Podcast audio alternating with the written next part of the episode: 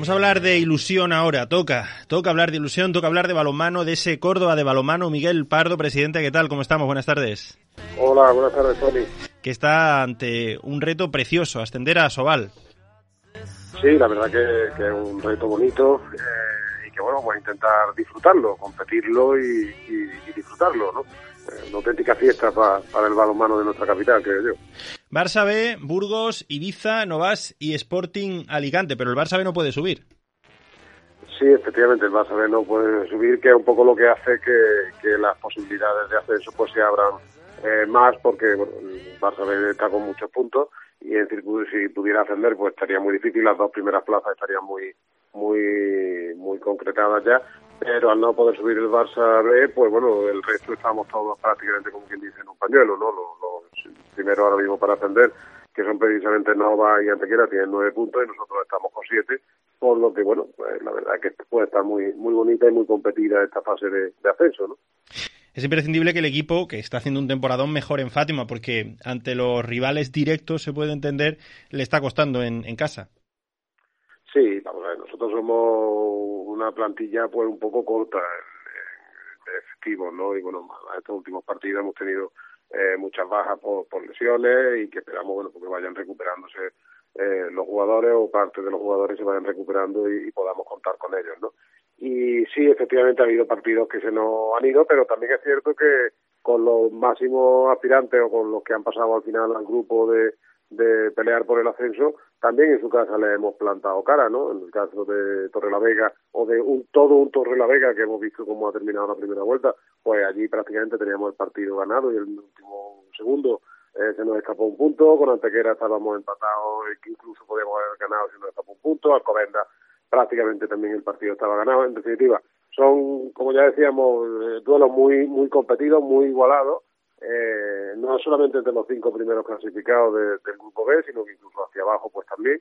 Y, y, bueno, pues que se han decidido en muchos casos en los últimos en los últimos segundos de partido en un sentido o en otro. Hay algún punto que no que podríamos haber rascado más, yo creo que perfectamente podríamos haber estado con nueve nueve puntos también nosotros en esta segunda fase, pero bueno, son yo creo que es para estar enormemente orgulloso y eso yo creo que demuestra que, esta segunda fase pues igualmente va a estar muy reñida, van a ser partidos muy igualados, tanto en casa como fuera, eh, obviamente, como bien decía, eh, hay que hacerse, intentar hacerse muy fuerte en casa para llevarse esos puntos de casa y a partir de ahí, pues bueno, pues será siempre más, habrá más posibilidades de rascar fuera y de bueno, de, de acercarnos a ese, a ese sueño el comienzo el sábado 20 a las 5 de la tarde ante Novas, que, precisamente va tercero y, y, es el que marca ese, ese sueño ¿no? del ascenso.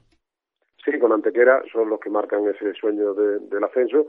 Partido muy complicado, Novas es un auténtico equipazo, un equipo que está construido para, ascender, ya el año pasado estaba construido para ascender, es una plantilla pues extensa, de mucho nivel y, y de un coste importante y además un partido pues muy lejos de casa con las dificultades que tiene viajar para nosotros porque bueno no tenemos capacidad económica para hacer viajes muy cómodos y, entonces no es fácil. Pero bueno desde luego lo que no nos va a faltar es ilusión y ganas de, de lucha y de, y de pelea y, bueno vamos a intentar hacer un partido partido bueno y a ver si somos capaces de, de, rascar algún punto o incluso traernos la victoria de, de Galicia estáis haciendo un llamamiento a, Córdoba. El otro día unas fotos preciosas en, el casco histórico.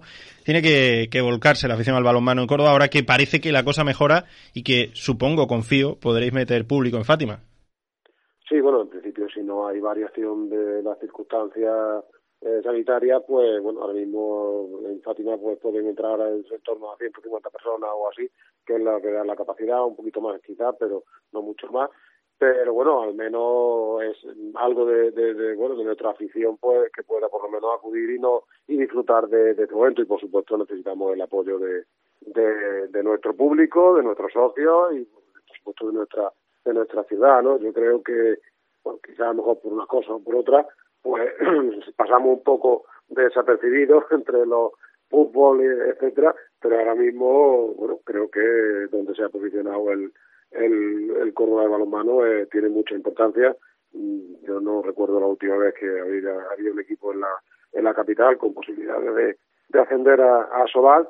Y, y, bueno, pues yo sobre todo lo que pido, lo que aconsejo, si se me permite, es disfrutar de balonmano. Partidos, nosotros solamente podemos garantizar una cosa, que entrega luchas a un grupo enormemente trabajador, enormemente luchador, eh, por eso están donde están, no por otra, por otra razón. Y yo creo que cualquiera que vaya va a disfrutar, seguramente pasará eh, un buen ataque de nervios, porque los partidos suelen ser a cara de perro todos, pero bueno, al final consiste en divertirse y en irse de, Fátima, pues bueno, con un buen sabor de boca, ¿no? La lucha del Córdoba de balonmano tiene que ser la lucha del deporte cordobés por ascender a la máxima categoría del balonmano español. Miguel Pardo, presidente, muchas gracias por este rato en COPE. Muchas gracias, Tony. Un abrazo.